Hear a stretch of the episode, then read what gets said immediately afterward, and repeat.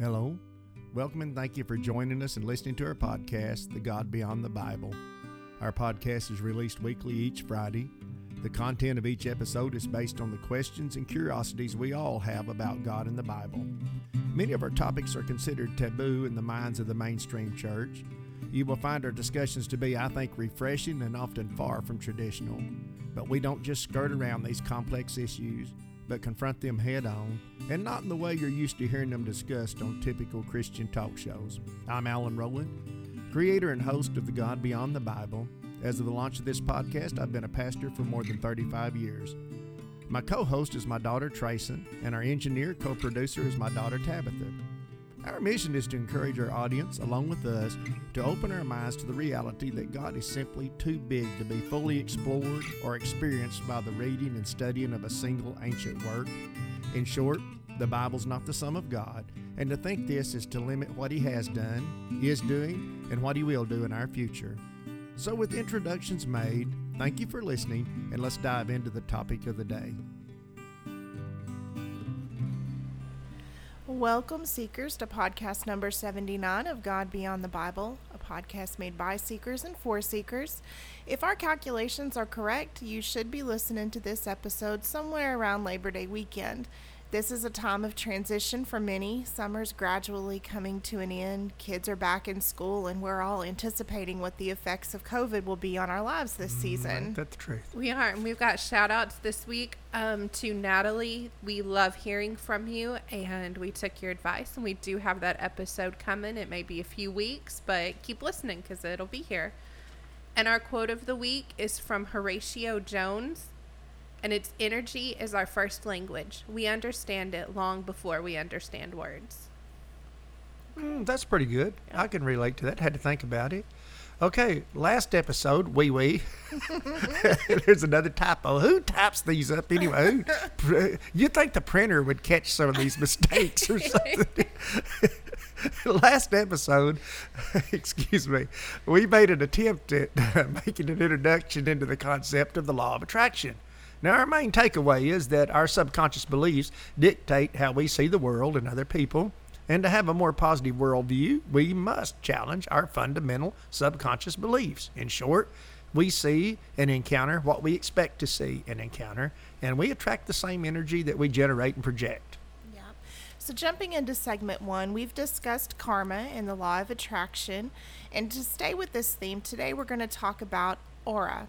For those of us who may not be that familiar with this concept, aura is defined as the distinctive atmosphere or quality that seems to surround and be generated by a person, thing, or place.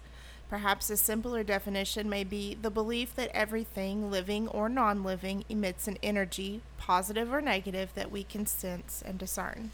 And it's likely that each of us has encountered a person or a group of people that we just get a bad vibe from that term vibe actually comes from the idea that everything vibrates at a different frequency. Nevertheless, that vibe, as we call it, is the unseen energy that we're calling an aura. Mm-hmm. Now, there are those who ascribe colors to the aura. I think Tracy, didn't you take a class or something? I like did.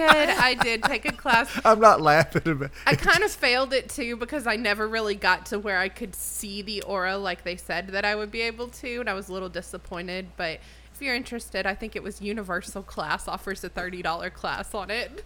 Which would be pretty neat, but I'm just too tight to spend the thirty dollars. Uh, there are those who ascribe colors to the aura. Uh, each color represents a different energy.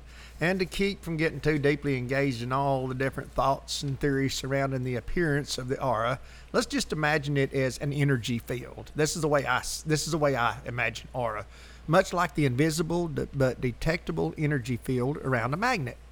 Uh, it's assuming we've ever experimented or played with magnets, and their ability to affect some metal objects or another magnet.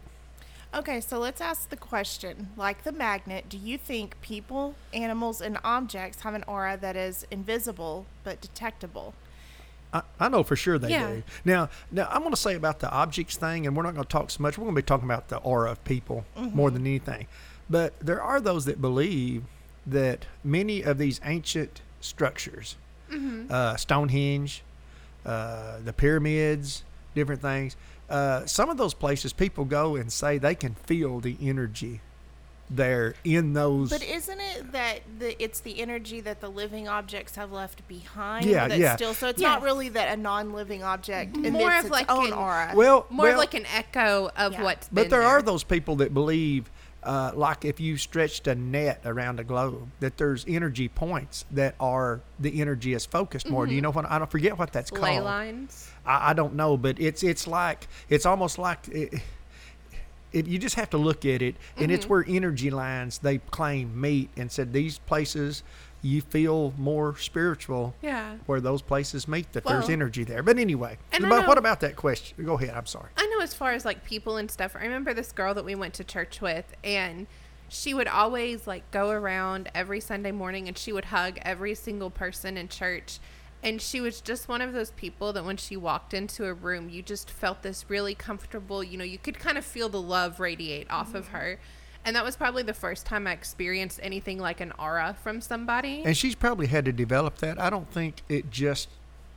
I mean, I know even kids put off, a, you know, animals. There's Mm-hmm. animals that put off, you know, an aura. But, uh, but back to our question. My answer is: Is there? Do I think there's an invisible aura, but that we can detect? I think there is. yes. and is it this unseen energy field, especially in other people, that either attracts or repels us? It's I that think or the smell. That's only for you. He's That's a, what. I- He's a garbage hauler. Yeah. so he has much less but, friends but in the yeah, summer. yeah, it, it, it probably is. It's that energy they give off. It's not necessarily what they say Yeah. either, and we'll talk about that. So, in Christian terminology, this is actually called spiritual discernment. And John instructed his students to try the spirit. Is the spirit of a person the same as their aura, do you think? I think it is. I think whatever spirit there is, that's the aura Mm-hmm. that's going to be projected out. So, following that line of thought, do y'all think that John was instructing his followers to develop a method of interpreting the attitude and the intent of certain people and their doctrines? I'm pretty sure he was. Of course, he broke his down and said, you know, if it doesn't, uh, the one I'm thinking of is in, I think, first, might be in the gospel. No, I think it's in First John. Uh, but anyway, that he uh, he said, uh, you know, any spirit that doesn't confess Jesus Christ is a, you know, Yeah. don't go there. Don't go to that. Don't go to that place. You know. But anyway, uh, yeah, in their own ways. Look, I've got a feeling that Barnabas had this kind of spirit. Mm-hmm. You know, we're going to talk about Jesus. We certainly know that he did. I think Barnabas did. Remember, Barnabas was the encourager, and and I think people were glad to see that dude coming anytime. Mm-hmm. Oh, yeah. He brought something good every time Barnabas showed up anywhere. He had he had something good for somebody, and and that's really what we're talking about here. But uh, did you get to finish yours, Trayson? I did. Okay. Okay, to narrow this topic down to a pinpoint, have we ever encountered someone who seemed nice enough on the surface, but we unexplainably had an immediate distrust for this person's true character and motives? Yes. And this may be a person that seems to have the confidence of a large group of people. You may even feel bad about seeming like the only person who doesn't buy in or, or uh, to trusting or maybe even liking this person. Well, and we recently went through this with Tabby's daughter, Bay. She has a person that we've all known for a long time, and she just gets a really bad vibe from this person. And of course, you can't discount. Oh, children have What she sometimes feels some children over- sometimes chil- children and uh, you know some dogs are that way. Yeah. dogs just have a good you know dogs, but children. We don't want to compare the two, but children uh, often have a very good uh, uh, Well, and I think- intuitive intuitive or and intuition. I, I, guess I it's should to say. teach them early to trust that. You have to trust Yeah, that. if something's not No. right, then it's not and right. we're, we're going to talk about that further Mm-hmm. in the episode too about learning to trust you know and how sometimes we're told we don't we can't trust our Mm-hmm. you know we're, we're we get a lot of that not trusting it i think tabitha you're seven Okay, how many of us have had that feeling about a person where it just they make us uncomfortable no matter what their outward actions say, and at some point in the future our suspicion was justified?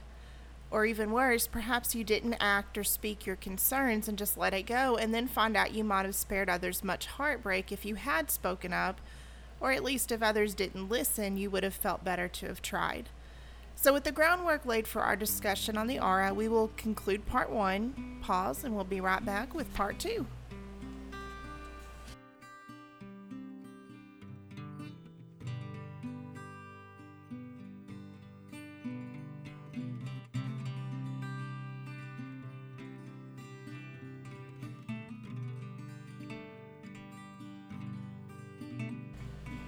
All right, we're going to dive right into segment two. Defining the aura as an unseen but detectable energy surrounding a person, group, or even a place or thing. We're going to mainly use our limited time here to concentrate on the aura surrounding people. Whether we call it discernment, or reading people, or getting a vibe, or whatever, it's a person's energy field or aura that we're talking about. And whether we believe it exists or not, we all are generating and pro- projecting an aura, and it affects our quality of life profoundly. And it affects the people around us. Yes, uh, it does. In a profound way. And I, I almost want to get Tabitha to tell us about. Go ahead and just tell us what you were telling us during the break here that, that Okay. you got online. Yeah, I found out for free I'm not without laughing paying about- thirty dollars. I figured out how to read a person's aura. Now you figured it out, or you? Well, you I were- read. You okay? I read how, and I haven't tried it yet. Okay. But you have a person stand in front of an, either an all white or all black background, just a solid background, and you stare at their nose until you start to see out of your peripheral the color form. And then it says slowly lift your eyes up to their forehead, and you should be able to see their color. Now, whether it works or not, I don't know. I but wouldn't- I wouldn't I didn't know- have to pay thirty dollars. I wouldn't know what I was seeing though if I saw green, Well, it it has a chart or a something. chart. Oh, yeah. okay. Oh, well, you get a free chart. So chart. it's a I didn't short. It's a, chart with shortcut to the. art. I'm thinking now. I'm trying to sort this out of how this works, and I'm thinking, uh, would you step over here in front of this white screen? Yeah. And Would you step over here in front of this dark background here for me, and just for a moment? I'm and then gonna stare at your nose. Yeah. I'm just gonna don't don't let this make you uncomfortable. I'm just gonna stare at your nose for a few minutes. I'm not making See- fun of that. That may absolutely work. I've never, I haven't tried I've it. never have- tried it. listeners, we have a really short attention span, so the idea of any of the three of us trying to focus on someone's nose long enough that we can see an aura is laughable for us. Okay, so let's discuss this intuitive power we all possess to varying degrees. Uh, now, people say you can develop it, and I believe you can.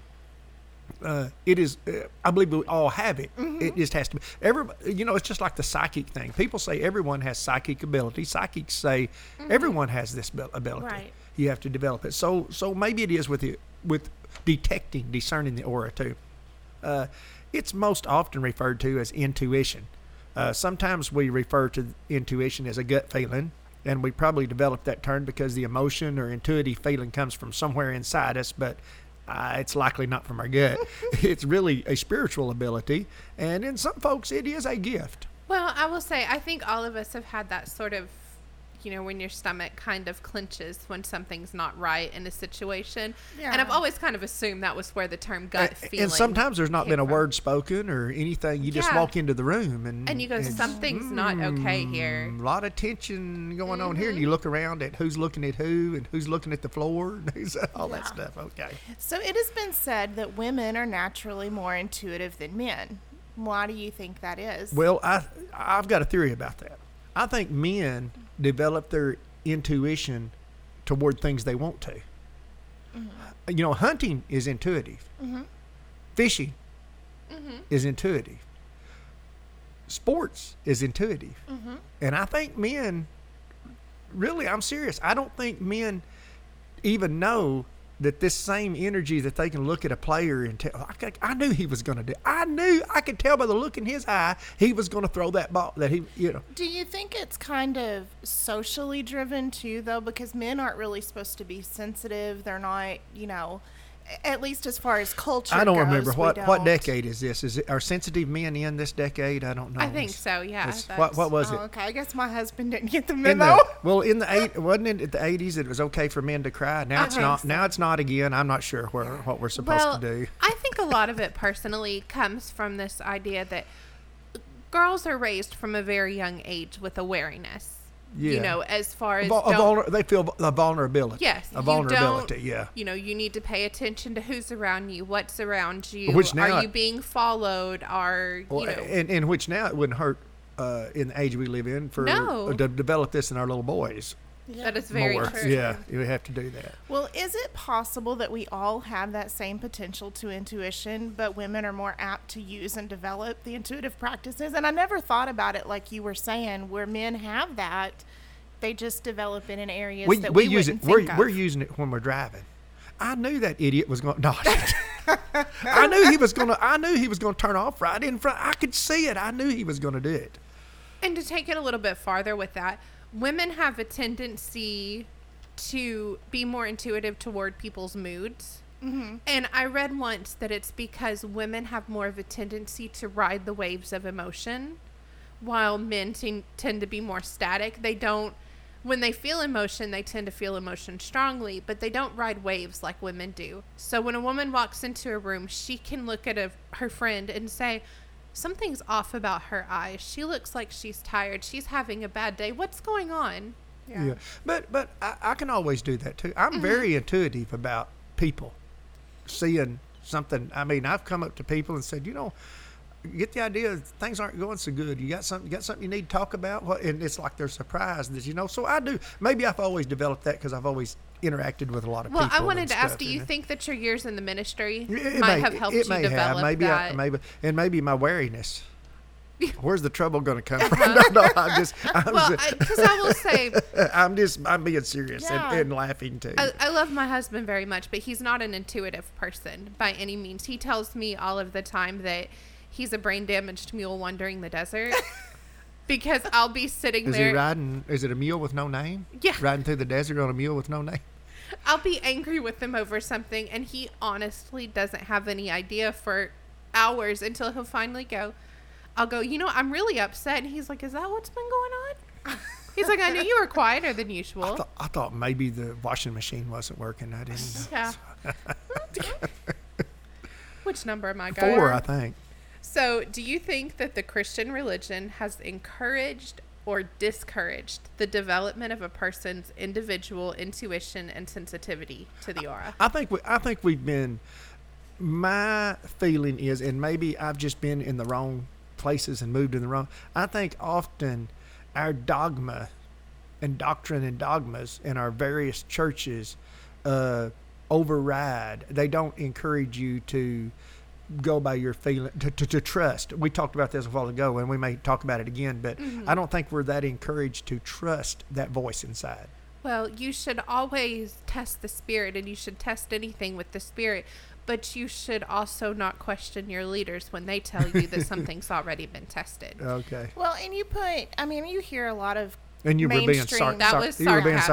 sarcastic You there. see yeah. a lot of mainstream Christianity talk about discernment and stuff, but when you put the stigma of energy or aura, they automatically it's like This new age mysticism, mystical, Can't yeah. do that. You But know? yet they'll say the same. Boy, I got a bad vibe from that preacher. Yeah. I got a bad vibe. You know, they'll do that. Mm-hmm. We'll use all of the. We'll use all of the. uh, Too, but we just are, are scared to death. Yeah. Scared to death of these pagan religions.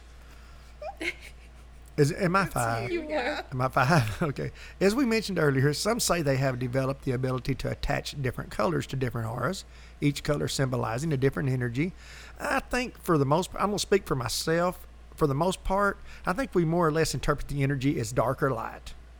Uh, dark representing negative energy and light the positive. That's that's just how I see it where I am in life right now. I just I think there's something dark there, or you know what, I, you know that person's really acting weird and said, but th- I can tell that's a good person. That Yeah. person is just they're just being who they are. You know.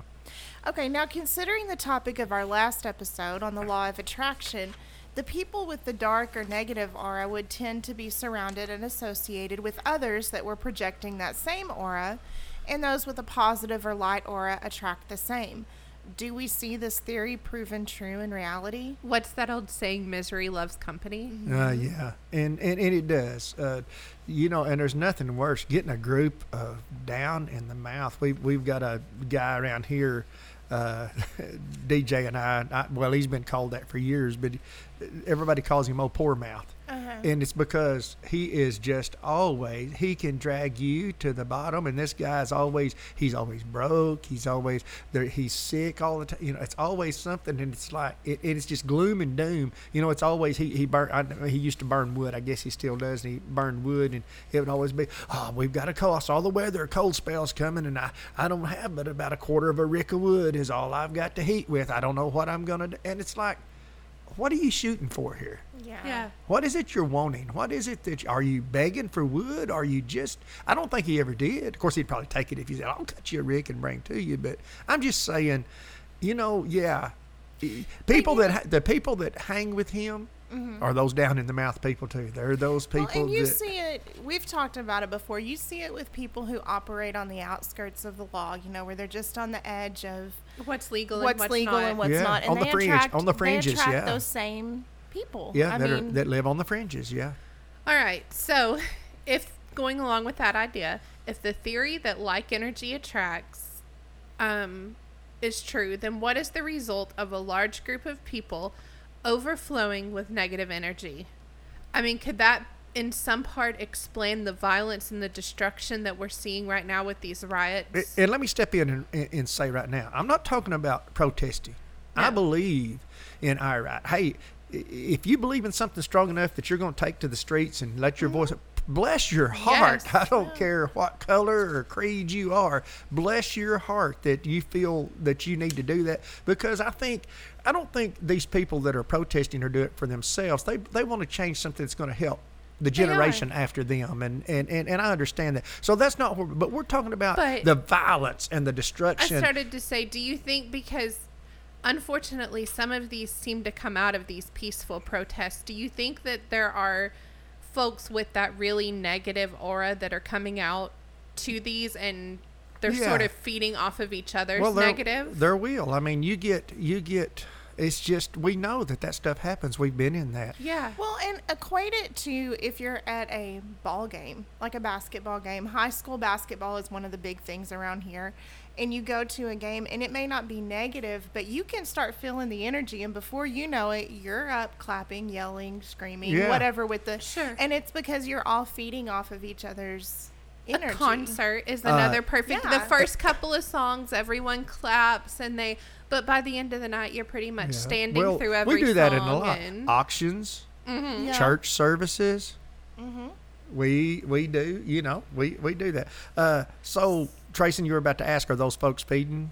off Yeah. of- So are those folks um, in the situation we were talking about earlier with violence and destruction, but in general, are these people feeding off of each other's energy and creating a larger field of energy, whether it's negative or positive? I think it is. I I, could so. never, I could not be comfortable. I don't care how much I believed in the cause. I could not ever be comfortable in a place where destruction and violence and No. potential, No. potential, But- potential explosive violence. I have is, let negative energy feed into me. If you're upset with someone and you have a couple other people around who are Also- upset too, you tend. I mean, I have. I, I have Yeah. not. I'm not realizing it. Wh- Fed off that energy and said Is things. is that kind of like whipping it into a froth? Just Basically, keep, yes. just Yeah. yeah, just steering it into a froth. Yeah, Well, and we want to go ahead and stick in here that there are a large number of people who believe in social equality that further their cause by generating positive energy and positive auras. And it does seem unfortunate for those of us who believe in equal rights for all people that this misdirected negative energy tends to do more harm Yeah. than good. and it, and it does. And I watched this morning. I don't know if you guys have watched anything, but the young, I believe it's the mother of the young man that was just shot in the back in uh, Wisconsin. uh-huh. What is? I don't remember that town now. I, rarely Uh, I don't the watch news. the I- news. yeah. Anyway, I don't really either, but I did catch it and watched her, and oh man, a more moving speech. It was such a speech of love, and she spoke, and this was the theme of what she spoke. She said, "God, God didn't make uh, one kind of bird. He made hundreds Yeah. of birds the Oh, same wow. species. God didn't make one kind of grass. This was her theme that she and she was talking of her you know son being you know and of the violence and the stuff.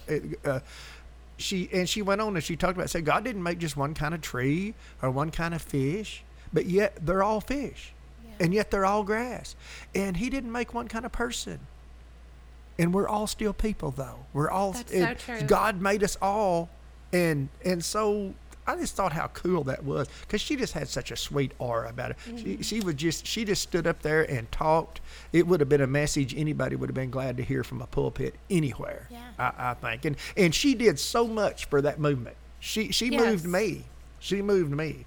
Okay. Well, on the other side of the coin, when a group of people with positive aura join together, uh, that's when the movement is most powerful. Martin Luther King Jr. was a master at furthering the cause of racial equality because of his ability to assemble and motivate others with his positive aura. I mean, when the guy stands there and you can tell he's so passionate that there's tears in his eyes and he, he's mm-hmm. passionate. He's he and you know he would when people would do go out and do, back then in the 60s I can remember and they would go violence you know the violence would go he was heartbroken because he felt like it hurt what they were trying to do. It it, it it brought it drug the and he would tell his people he would tell his organizers we want peaceful within the limits of the law. We want peaceful demonstrations. Because he knew that was going to further he knew that that positive aura of a big group of people would go afar. So many have tried to imitate martin luther king jr but never quite seem to be able to equal his positive aura i don't think. That's my opinion. And there are those people, I think, everywhere that come about from time to time who it's like they have a special gift for pushing that aura out from themselves so that people can feel it and experience. And they're sort of a once in a generation kind of. And, and you know, I can't remember uh, the speeches that I saw Martin Luther King Jr. do. I never s- heard anger in his voice. Yeah. His voice had trembled because of emotion, but I never saw. When I see someone behind a microphone and they're, and they're angry and it- that mm-hmm. that that does, and I understand these people. I'm I'm just saying, we get a lot farther. You could feel that aura of Yeah. love, and I Yeah. want us to all understand Yeah, each let's other. let's and- let's let's yeah. let's Yeah. do this. Yeah. Okay, so with that thought, allow us to pause and we'll be right back with part three.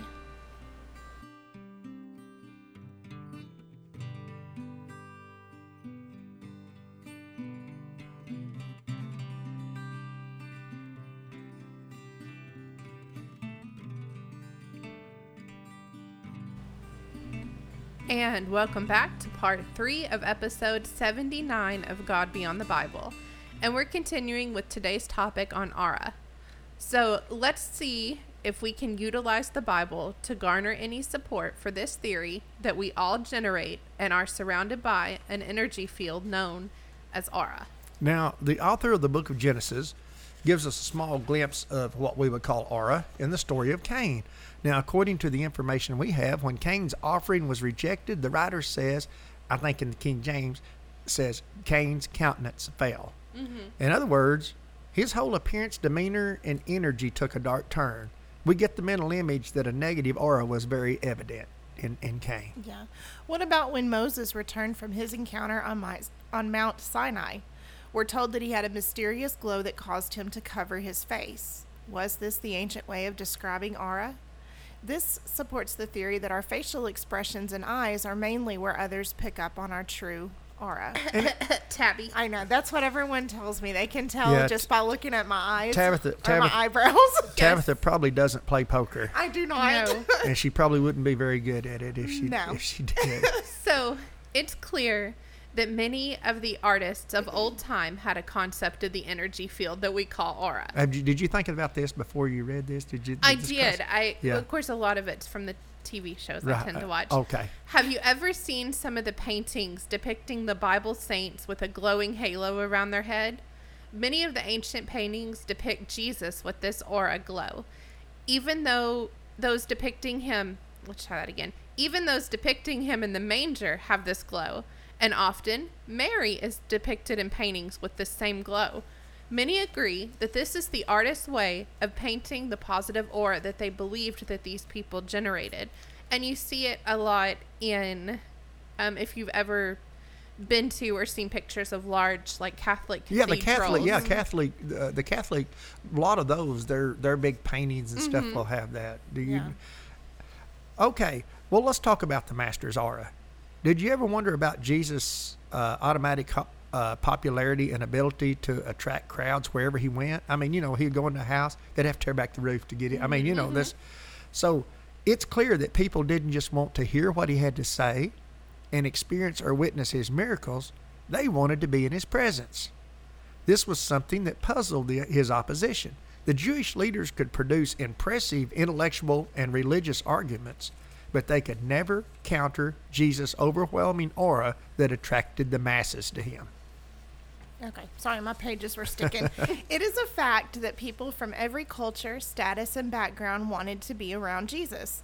Even the outcast of society, such as the lepers, felt no judgment or condemnation in his presence. What a magnificent aura people must have been able to sense emanating from this man. He generated an aura of pure, unconditional love. Mm-hmm. Even those who were classed as the dregs of society of his day were comfortable in his presence, and this includes prostitutes, criminals, lepers, tax collectors, all races and religion, rich and poor alike. Guys, just imagine if we could tap into this aura today. It seems that Jesus' key was unconditional love. There are those who say that they love all people, but their aura doesn't emit an energy of unconditional love.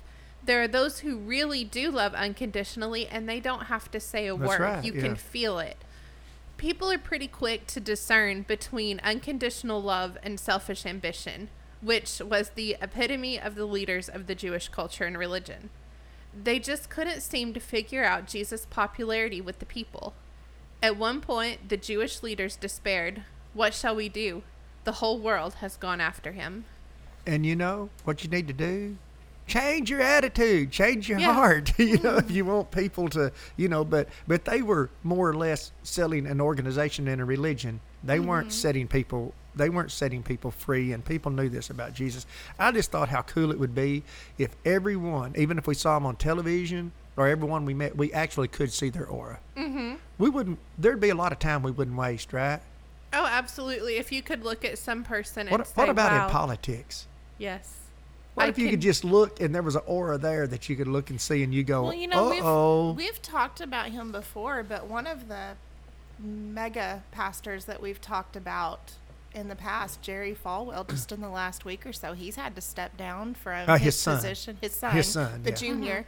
But and it, I think it's true that eventually yourself will be found out. Whatever you truly are, it's going to come out. And whether, Absolutely. and some people see it immediately Mm-hmm. And maybe don't say a word. Most people that can look over and see someone that's just there's something going, and they don't just go out and get on the internet and start saying, "I don't trust this right. guy," I don't- you know. But it usually it'll come out. Well, and oftentimes you want to be careful because I don't want to be, but you know, you don't want to have a very limited interaction with this person. Mm-hmm. You know, maybe they're just sort of going to be in your life for a few hours or a few days while you're taking a class. And you don't want to be seen as that person who's blasting someone like, oh no, y'all need to stay away from him. I don't really know that's- him, that's- but that's you not, want That's not our. That's not. Our, No. Am I number 8 Mm-hmm. Uh, you know what the beauty of the aura is? We can't fake it. Yes. If the words we are speaking and the aura we are emitting are in conflict, people are pretty quick to pick up on it. Yes, now, they are. some some sooner than others. Now, this is the reason that those who always wish to conquer the world and control the masses never quite seem to pull it off, because there's always an element of people. I think a large element of people Mm-hmm. who can read the energy and the aura of a person and can pretty see right through their selfish ambition Mm-hmm. pretty quick. You can't fake unconditional love. No. No. So, in closing, we must ask ourselves how big a role does the aura play in my life? How do others discern the energy that I am generating and projecting? We can't fake our aura. Perceptive, perceptive people will see through us. One way we might test our aura is by asking, What kind of people am I attracting? Do I find myself surrounded by negative people or positive people? I don't have any aura because nobody wants to hang around. or, or no, no, I'm just, I'm just teasing. Keep in mind when groups of people get together, the energy of the group is multiplied and compounded, and we feed off of one another's energy. And this is true of the negative and positive alike. Some people believe that it's possible to adopt or at least absorb the aura of the people that we associate with. We may find ourselves to have a positive aura, but the negative people we associate with saps our positive energy and leaves us spiritually drained and frustrated. People with ne- a negative aura may attach themselves to you to feed off of your positive energy, yet they never develop a positive aura of their own. A positive attitude and aura is priceless, and no relationship is worth allowing another person to drain you of your positive energy and darken your aura. Don't allow your ego's desire for admiration to convince you that you need to keep associating with energy vampires. And you're going to see me, hear me use that a lot. But there are, I've realized there are mm-hmm. energy vampires. Absolutely. They don't want to come out of the pit. They just want to pull you They want to Yes. suck you down into that pit with them. They're not interested in getting up out of the pit. Well, anybody got anything else to say? That's it. With that said, as always, may God's grace, peace, and love, unconditional love, by the way, be on you, in you, and radiate out, radiate out from each of you, from all of us here at God Beyond the Bible. Did you enjoy listening to God Beyond the Bible? Do you have an idea for an episode? Connect with us today.